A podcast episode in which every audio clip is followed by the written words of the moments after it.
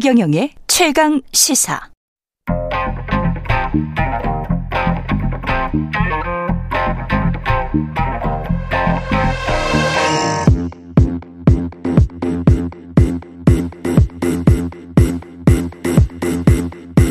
Wow. 네, 미소 토론 시간입니다. 정미경 전 국민의힘 최고위원, 이소영 더불어민주당 의원 자리하셨습니다. 안녕하십니까? 네, 안녕하세요. 예. 국정조사 합의가 돼서 잘 됐습니다. 일단 합의한 배경은 뭐라고 보세요? 이소영부터 말씀하시겠어요? 네, 예. 두 가지죠. 예. 일단은 국정조사를 계속 거부할 명분은 이제 없었던 거니까요. 음. 그 수순이었다고 생각을 하고요. 또 하나는 정치가 사실 국민의 눈치를 보면서 해야 되는 것이거든요. 근데 여론 그리고 희생자 뭐 유가족들 이제 입장을 밝힌 일부 유가족 분들까지도 국정조사의 필요성을 얘기하고 있는 상황이기 때문에 그런 또 여론을 의식해서 정치권이 합의하지 않을 수밖에 합의할 수밖에 없었던 상황인 것 같습니다. 정미영 의원님. 그 세월호 이제 이후에 음. 그뭐 국정조사, 국정감사, 뭐 특조, 특검 안 한 게 없어요. 음. 사실은 그 8년인가요? 뭐 하여튼 그 동안에 여러 가지 아홉 차례 조사하고 진상 규명한다 그러고 음. 그런데도 결과적으로는 또 이태원 참사가 나버렸잖아요. 음.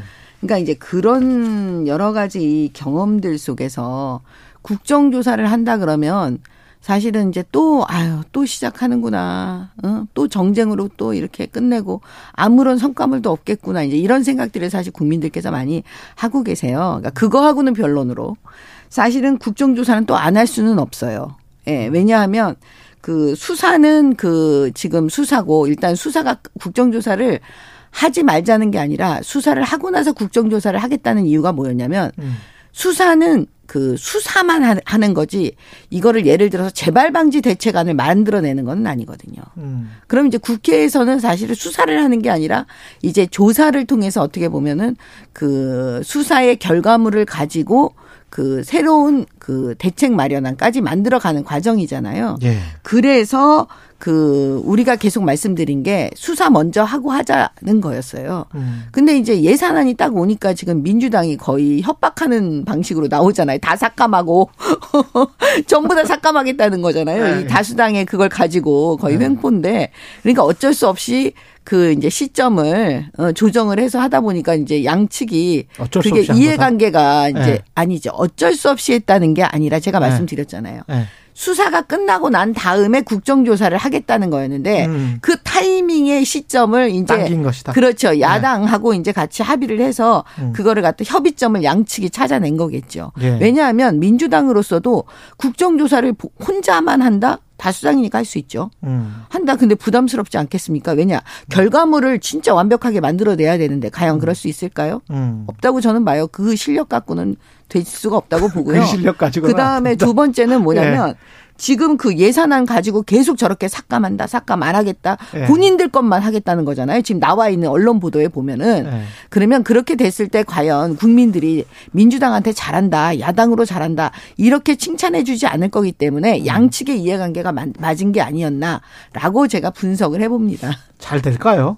이소영 의원님. 그 45일 동안 어, 국정조사는 국민들이 지켜보고 있으니까 음. 반드시 잘 돼야겠죠. 그리고 그 지금 여야가 합의해서 이렇게 추진되는 만큼 뭐 전방위적으로 빠지는 부분 없이 어 정쟁으로 가지 않는 흐름을 만들면서 이제 성과물을 만들어야 된다고 봅니다. 예전에 음.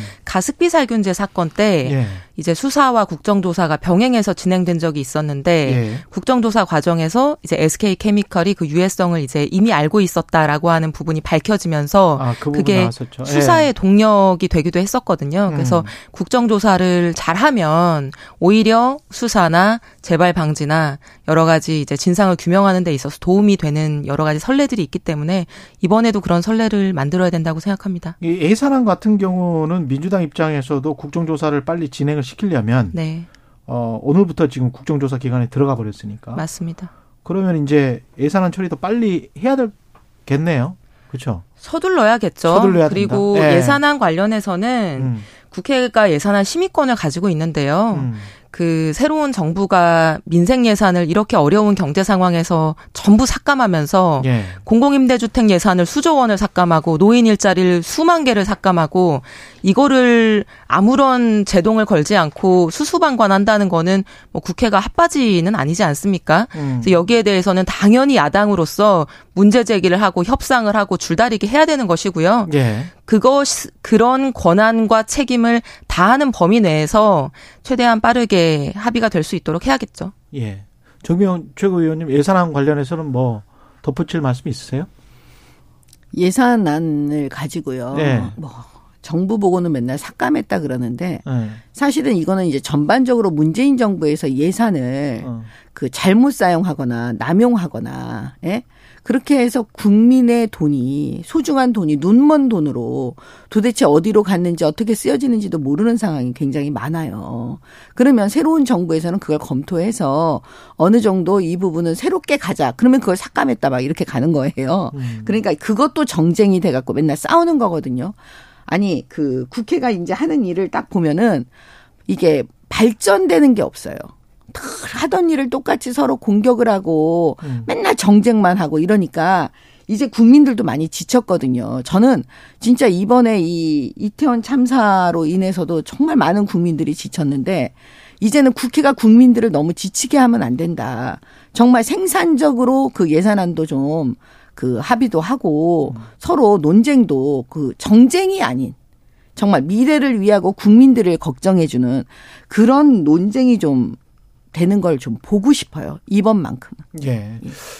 이재명 대표의 검찰 소환이 임박했다 이런 보도들 계속 나오고 있고요. 정진상 대표 당대표 정무조정실장은 당직 사의를 표명은 일단 했고 김용 부원장은 받아들여졌고 이재명 당대표 관련해서 이제 이재명 당대표가 뭔가를 말해야 된다 관련 그런 이야기는 계속 지금 언론에서 나오고 있습니다. 어떻게 보세요, 이소영 의원님? 저는 음. 그 어차피 지금 이재명 대표 소환 조사가 이루어질 것으로 보이는데 예. 이런 논란만 계속 이어가는 것보다 음. 차라리 빨리 소환 조사를 해서 뭐 질문할 건 질문하고 답변 받을 건 답변 받, 받고 음. 그 과정에서 국민들이 알아야 될 것들은 좀 밝혀지면 좋겠습니다. 음. 사실은 누군가의 어떤 법적 책임을 얘기하면서 당신 주변에 가까운 측근들이 이런 이런 혐의가 뭐, 뭐, 제기되고 있고, 구속됐고, 압수수색 뭐, 당했고 이러니까 당신도 책임이 있는 거 아니냐. 이런 의구심만으로 누군가의 정치적 책임이나 법적 책임 물을 수 있는 건 아니지 않습니까? 예. 그래서 이재명 대표가 직접적으로 어떤 형사적인 잘못을 했다는 게 드러나야지 우리가 이제 그걸 전제로 해서 음. 정치적 책임이든 법적 책임이든 얘기할 수 있는 것인데 예. 지금까지는 그런 게 나온 게 없습니다. 작년에 이 대장동 사건 처음 나온 게 8월인가 9월인가 그렇거든요. 지금 1년 반이 지났는데도 뭐 정진상 씨나 김용 씨나 뭐 이런 분들의 뭐 혐의 뭐 이런 것에 대해서는 진술이 나오고 있지만 이재명 대표 자체에 대해서는 지금 그런 게 없지 않습니까? 그래서 그 검찰이 뭔가 가지고 있는 게 있다면 의구심이 있다면은 그게 뭔지 그 내용을 꺼내놓고 연기만 피우지 말고 빨리 네, 내놔라. 빨리 조사를 했으면 좋겠어요. 정미영 최교원님. 아니 그 소환하면 조사에 응할까요 이재명 대표는? 저는 소환에 그게 제일 궁금해요. 송환에 응합니까? 어떻게 보세요? 그럼 뭐 제가 당사자는 아니지만 저는 응해야 된다고 생각하고 응할 것으로 된다. 봅니다. 응해야 네. 된다. 네, 예, 저는 일단은. 예, 예, 그럼 다행인데 음. 제 예측은 음, 소환에 응하지 않을 것 같아요. 응하지 않을 것이다. 예. 그 다음에 두 번째는 그럼 소환에 응하지 않을 때 예. 검찰은 어차피 정치적 판단을 안 하니까 음. 자기네들의 그 법적인 그 수사 영역에서만 그 이제 생각을 하고 가기 때문에 음. 그 다음은 절차가 뭐냐면 체포영장이에요. 소환에 응하지 않으니까. 그렇겠죠. 예, 그러면 체포영장. 체포영장은 국회 동의를 받아야 돼요. 그렇잖아요. 불체포 특권이 있으니까. 음. 국회 동의를 반드시 받아야 되는데 과연 그러면 국회는 음. 동의를 해줄 것이냐. 이것도 지금 이제 많은 분들이 궁금해하고 계시죠. 예. 예. 만약에 국회에서 동의를 해주지 않으면 예. 그러면 이재명 대표는 소환도 소환 조사에도 응하지 않고 음. 그 다음에 국회가 동의도 안 해주니까 그냥 대표로서 계속 저렇게 그갈 대표의 것이다. 역할을 할 것이냐. 이것도 좀 어려운 부분이죠. 그러니까 민주당 보세요? 내부에서 예. 국회의원들이 그 지점을 이제 고민하는 시점이 올 것 같아요. 정치적인 이 부분에 관해서는 어떻게 보십니까, 이소영 의원님? 지난 대선 때부터 음. 그 이재명 후보였죠 그 당시에. 그러니까 입장은 일관됐습니다. 뭐 특검을 하든 뭐를 하든 어떤 방식을 통해서라도 이거에 대해서는 내가 억울함을 밝히겠다. 이 부분에 대해서는 철저하게 조사를 해달라. 음. 필요하면은 내가 거기에 대해서 수사에 협조하겠다. 이런 일관된 사실 입장들이 있었고요. 예. 그래서 이제 뭐 김용 씨나 정진상 씨까지 예컨대 지금 뭐, 일, 뭐 구속이 돼 있기도 하고 기소가 음. 돼 있기도 하고 그런 상황이기 때문에 그 본인의 지금 이제 무고함을 강력하게 주장하고 계시니까 그렇죠. 그걸 밝히기 위해서라도 저는 소환에 응하실 거라고 보고요. 어. 그거는 조금 지켜보시죠. 민주당 내 분위기는 참 궁금해요. 관련해서 이제 뭐 이낙연 전 대표 이야기가 지금 나오고 있고 뭐 그래서 뭔가 있습니까? 민주당 내에서 이낙연 전 대표 예. 얘기가 나오는 건 좀 생뚱맞고요. 생뚱맞다. 갑자기 뭐 그거를 소환할 이유가 지금 전혀 없고 음. 그분도 지금 뭐 아무런 주장이나 발언이나 뭐 행동을 하고 계시지 않은 상황이잖아요. 예. 그래서 좀 엉뚱하다는 생각이 들고 사실 뭐당 내의 분위기를 뭐 한, 하나의 흐름으로 얘기하기는 좀 무리가 있지만 다양하게라도. 예. 저는 이 두 가지를 다 고려할 수밖에 없다고 생각하는 게 첫 번째는 개인적인 비리나 문제가 있다고 하면은 그거는 음. 당연히 처벌을 받아야죠. 거기에 대해서는 누가 부인을 하겠습니까? 그럼요. 그러나 네. 다만 음.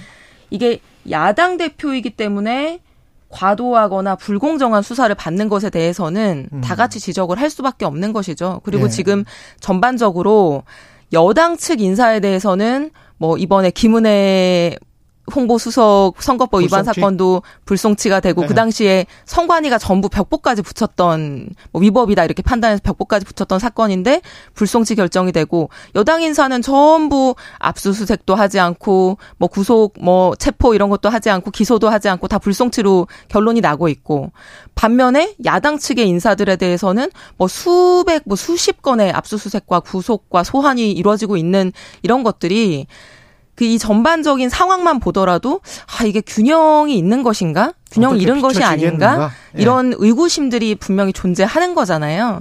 그래서 이제 그런 측면에 대해서는 지적을 할 수밖에 없는 것인데 음. 그렇다고 해서 예를 들면 어떤 혐의가 있는데 이거를 조사하지 말라거나 거부한다거나 뭐 이런 것에 대해서는 누가 어떻게 그러자고 하겠습니까? 음. 네. 그 수사의 영역을 갖다가 정치적인 걸로 지금 보기 시작하면 끝이 없어요. 네. 왜 우리만 하고 음. 어 저기는 안 하냐 뭐 이런 식으로 나가면 그러면 이걸 해결할 수 있는 방법은요 딱 하나밖에 없어요. 네. 그 수사 담당자를 그냥 고발해야 돼요. 네. 왜 이거는 기소 안 했나 이런 식으로 그럴 수밖에 없는 거기 때문에 지금 그 민주당에서 자꾸 뭐 왜 이재명 대표 부분은 네. 응, 하고 뭐 저쪽 김은혜는 안 하냐 이거는 너무 안 맞는 얘기예요. 왜냐하면 사건 자체도 맞지도 않고 네. 그다음에 그런 거를 뭐 숨기고 뭐 보호해 주려고 기소를 안 하겠어요. 그건 말이 안 되는 얘기고 지금 이재명 대표는요.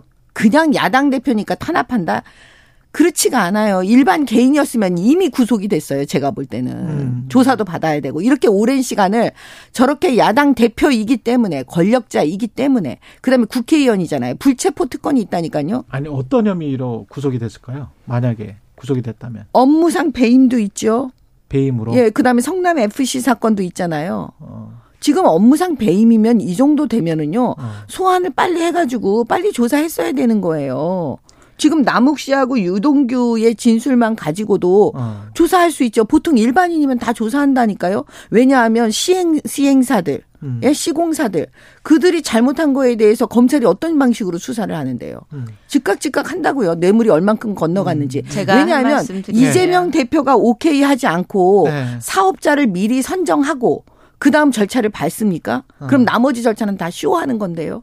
알겠습니다. 예. 제가 딱 반대로 저는 생각하는데요. 지금까지 이재명 대표에 대해서 경찰 검찰이 200번이 넘는 압수수색을 했거든요. 음. 작년 재작 아, 네. 작년과 올해 아마 올해만 200번이 넘었을 거예요. 뭔가 있었으면요, 뭔가 나왔으면요, 음. 벌써 구속됐을 겁니다. 벌써 영장 청구됐을 겁니다. 예. 네. 그 200 윤소 예. 아니 그래서 야당 아니. 대표여서 무슨 국회의원이어서 구속을 못하고 소환을 못할 것 같았으면은 200번 넘게 압수수색 했겠습니까? 음. 범죄 사실이 엄청 많아요.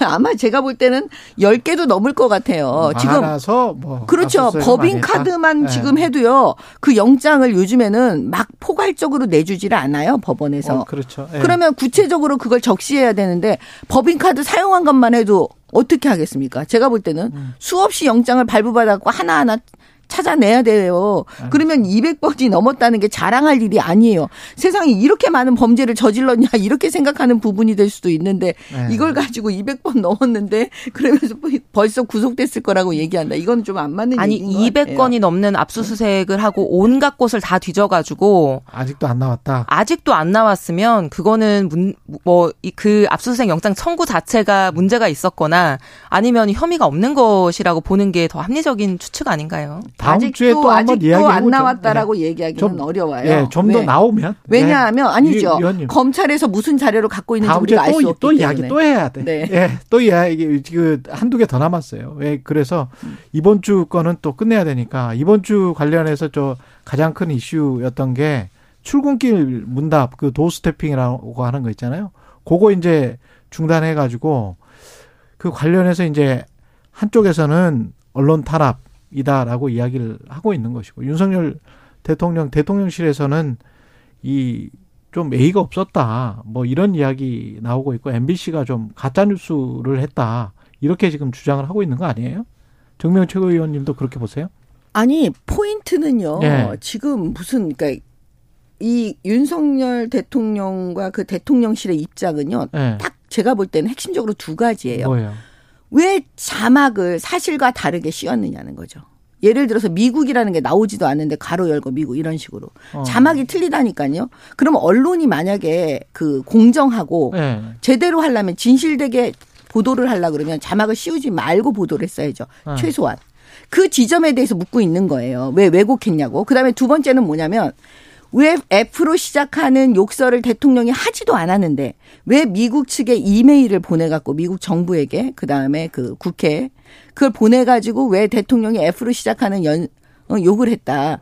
이렇게 한 이유 왜곡해서 사실과 다르게 한 이유. 네. 그거에 대해서 지금 문제를 삼는 거예요. 어. 근데 그 부분에 대해서 MBC가 얘기를 안 하고 어. MBC는 포괄적으로 우리는 언론의 자유가 있다. 이렇게 대응하는 거예요. 음. 그러니까 구체적인 거를 지금 찍어서 얘기를 하면 음. 대답을 할 때도 구체적인 부분에 대해서 대답을 해줘야 되는데 음. 그게 아니고 뭐 비속어 사용하지 않았느냐? 네. 어, 우리는 언론의 자유가 있다. 이메일을 보낼 수 있다. 이렇게 대답하면 안 되는 거잖아요. 오케이. 예. 저는 그 왜 웃프다는 말 있잖아요. 우, 우프다. 예, 예. 웃긴데 되게 슬픈 거. 예. 저는 이 사건을 보면서 되게 웃프다는 생각이 드는데 음. 이번 대통령실이 도어 스태핑 중, 중단하면서 불미스러운 사태가 발생해서 이거 재발 방지 대책을 찾기 전까지는 중단하겠다 이랬거든요. 음. 근데 그 불미스러운 사건이 이제 뭐 MBC 기자가 뭐 언성을 높이면서 이제 반문한 그거를 이제 얘기하는 걸 텐데 예. 저는 진짜 불미스러운 거는요.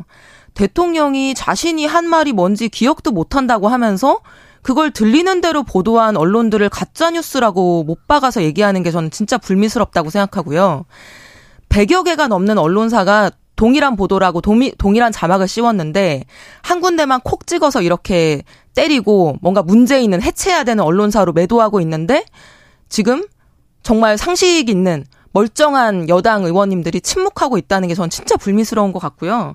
아니 이게 그렇게 문제가 됐으면 뭐 외교적으로 문제가 될 뻔했던 사안이라고 한다면은 대통령실 참모들을 먼저 탓을 하고 경질을 하셔야 되는 거 아닙니까? 이게 이렇게 문제가 된 첫 번째 발단이요. 이런 보도가 있고 이런 동영상이 돌아다니고 있었는데 15시간 동안 대통령실에서는 단 한마디도 해명이나 설명이 나오지 않았어요. 그런 말을 한 적이 없다라고 했으면 대통령이든 대통령 수행하는 사람이든 바로 전화를 해서 사실관계 확인을 하고 아 그런 취지가 아니라 이런 발언인데 자막이 달렸습니다. 바로 정정 보도해 주십시오. 음. 정정 보도 안 해주면 언론 중재 청구하면 되는 거 아니겠어요? 근데 그걸 15시간 동안 묵묵부답 아무 말도 안 하고 있다가 15시간 만에 김은혜 홍보수석 나와서 뭐라 그랬죠? 그거는 한국 야당, 한국 국회에 대해서 비속어를 쓴 것이다. 그 이후에는 기억도 안 난다면서요. 계속 바뀐 거 아니에요. 그럼 그 홍보수석을 경질하고 어 그 동영상이 돌아다니고 언론 보도가 있었음에도 불구하고 15시간 동안 아무런 말도 내놓지 않은 홍보수석실에 참모들을 경질해야 되는 거죠. 누구 탓을 합니까? 왜 언론 탓을 합니까? 이거 두 가지 포인트 대답 안 하잖아요. 아까 제가 문제를 제기한 예. 그 포인트 지점에 대해서 얘기를 안 하잖아요. 가로치고 이제 그럼 안 듣고 계셔놓고 뭐 지금 가로치, 또할 가로치고. 미국이라고 했다. 예, 제가 그 말하는 거는 그 자막 이, 그 부분에 이메일을 대한 보낼 거. 때 F로 시작하는 F로 욕설을 했다. 했다. 그거를 예. 뭐 영어로 하면 베스타드 할지 뭐 다른 뭐 예. 것도 있을 수가 있는데 아니 그러니까 이 그거 베이비- 적어도 예. F로 시작하는 욕설은 아닌 거죠. 그거는 아니에요. 그건 맞아요. 아니에요. 그건 그래요. 맞아요. 그건 그 맞아. 예. 그래 그 부분에 예, 대해서 그- 지금 얘기하는데 그거에 예, 대해서 F로- 답하는 사람은 F로 하기에는 조금 좀 베스타드 정도가 될것 아, 같아요. 왜 예. F는 아니죠. 예, 그거는 예. 아닌 것 같은데. 근데 그 부분에 이디엇이나 대해서 뭐 어. 예, 베스타드 그 정도 될것 부분에 같아요. 대해서 얘기를 MBC는 안 근데 하고 그걸 좀 이렇게 MBC가 세게 민주당도 안 하고 세게 이메일을 보냈다. 미국에 아니죠. 세게가 아니죠. 그거는 예, 과장해서 지금 대- 이게 지금 외교적인 문제이면 더 정확하게 해야 근데 되는 거죠. 근데 그렇게 음. 했다고 그런 조치를 취할 필요는 이- 있습니까? 아니 생각을 예. 해보세요. 전용기 탑승 배제를 아니 생각을 해보세요. 예. 지금 MBC에게 대통령실은 계속 요구를 했어요. 예. 좀 사과를 해라. 예. 그리고 어떻게 앞으로 할 건지도 얘기해달라. 그럴 수 있죠. 왜냐? 예. 그러면 앞으로 지금 해외 순방을 계속 가고 외교 전쟁에 갈 때마다 음. MBC가 계속 만약에 그런 일을 한다면 저지른다면 그럼 어떻게 해야 돼요? 대통령실은 그렇기 때문에 어느 정도 음. 이렇게 하면은 본인들이 자기네들 스스로 양심적으로 다시 한번 스스로를 돌아볼 수 있는 기회를 주는 거잖아요. 음. 근데 지금 그렇게 하지 않은 거예요. 제가 볼 때는 이거예요. 이게 공식적으로 얘기한 게 아니라니까요. 무슨 마이크 앞에서 음, 음. 대통령이 그게 한 게 아니잖아요. 네. 사적인 발언을 우연히 MBC가 듣고 지금 하는 거잖아요. 어? 그러면 적어도 국익이라는 측면, 측면에서 한번 생각해 봐야 돼요. 왜? 대한민국 언론이니까, 대한민국 국민이니까. 예를 들면 문재인 대통령요. 지지하지 않으셨던 분들도 중국에 가셔갖고 혼밥 드시고 홀대 받고 그랬을 때요. 다 중국에 대해서 열받아 했어요. 왜 그런지 아십니까?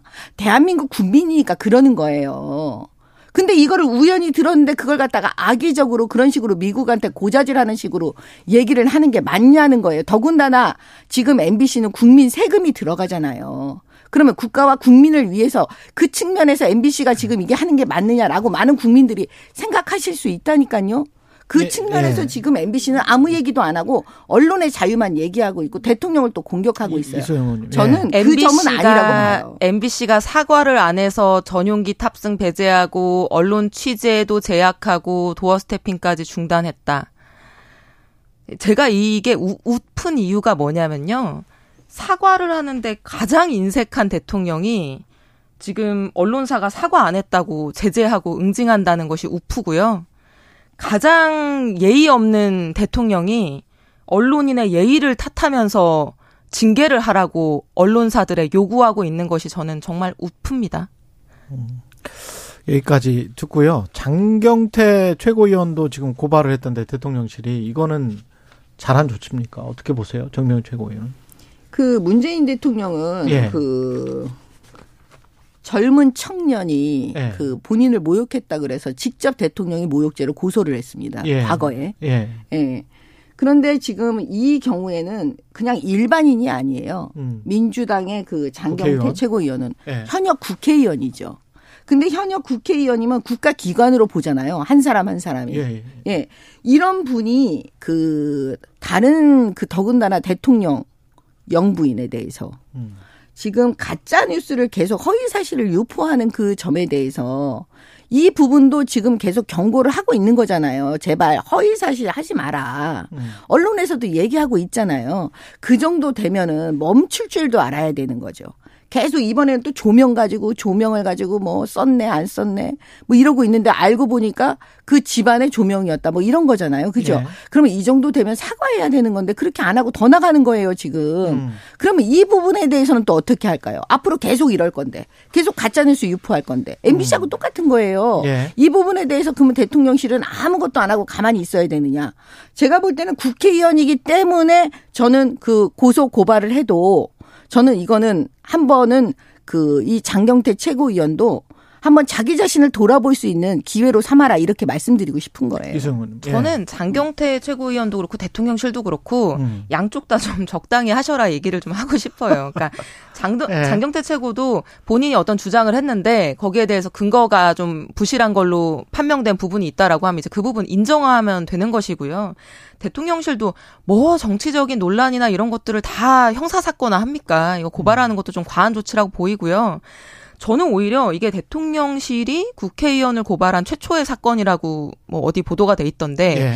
대통령실 1호 고발이 김건희 여사의 조명 논란이다. 음. 저는 이것도 참 그좀 이상하다. 어이없는 일이라고 어이없다. 생각하고요. 왜 자꾸 영부인을 주인공으로 만들어서 이런 논란을 만드는 것인지 이런 정무적인 판단을 조언하는 참모가 도대체 누군지 음. 참 정치적으로 궁금하더라고요. 유리할 게 있을까 대통령한테도. 그렇죠. 예. 더 중요한 사건들도 많지 않겠어요. 굳이 고발을 한다고 친다면은 그리고 음. 모든 뭐 여- 야당 국회의원들의 뭐 이런 문제 제기에 대해서 앞으로 다 사실 아니면 고발하실 건가요? 그렇게 정치하면 안 되는 거잖아요. 예. 근데 지금 그 민주당이 그 관행을 만들어 버렸어요. 민주당처럼 고소 고발을 좋아하는 사람들은 제가 여태까지 보면서 처음 봤어요. 이 문재인 정부 때. 어? 그리고 지금도 마찬가지잖아요. MBC가 그렇게 잘못 했으면 제소해라. 대통령실에서 제소하면 되지. 지금 이렇게 얘기하는 것도 똑같은 얘기인 거예요. 그다음에 청담동 술자리 부분도 마찬가지인 거예요. 예. 청담동 술자리 가짜 뉴스인 거 제가 처음부터 말씀드렸거든요. 저 가짜 뉴스일 거라고. 예. 예. 근데 지금 거의 드러나고 있잖아요. 가짜 예. 뉴스로. 우리는 예, 말안 했어요. 허위로. 예. 그러면 청담동 이 정도 되면 김의겸 의원, 그다음에 민주당 최고위원 장경태 위원, 아, 그다음에 민주당. 예. 민주당 지도부가 지금 다 청담동 술자리 가짜 뉴스를 퍼뜨린 사람들이에요. 예. 쉽게 말씀드리면 그런데도 사과를 안 하고 있잖아요. 이 부분은 그럼 앞으로 어떻게 할까요? 한마디만 저, 저는- 딱 마지막으로 예. 할게요. 예. 저도 정치권에서 고소고발 서로 막 난무하는 거 어느 정권이든지 간에 반대거든요. 예. 별로라고 생각합니다. 그런데 윤석열 정부가 문재인 정부보다 더 잘하겠다라고 하고 선출되셨으면은 음. 자꾸 무슨 얘기할 때 문재인 정부 얘기하지 말고요. 그냥 그게 부적절하면 안 하시면 됩니다. 그게 정답입니다. 문재인 정부를 얘기하는 여기- 그게. 정답이에요. 미래의 제가 좋은 걸 돼요. 만들려면 사실 문재인 정부를 얘기하지 않으면 안 돼요. 왜냐? 알겠습니다. 국회에서 다수당인데 반성을 안 하니까. 그냥 잘하세요. 돼. 예. 반성을 네. 하려면 문재인 정미경 정부를 국민의힘 돼요. 전 최고위원 이소영 민주당 의원이었습니다. 바로 이슈 오도독합니다. 장경태 의원도 나오고 김용태 최고위원도 나옵니다.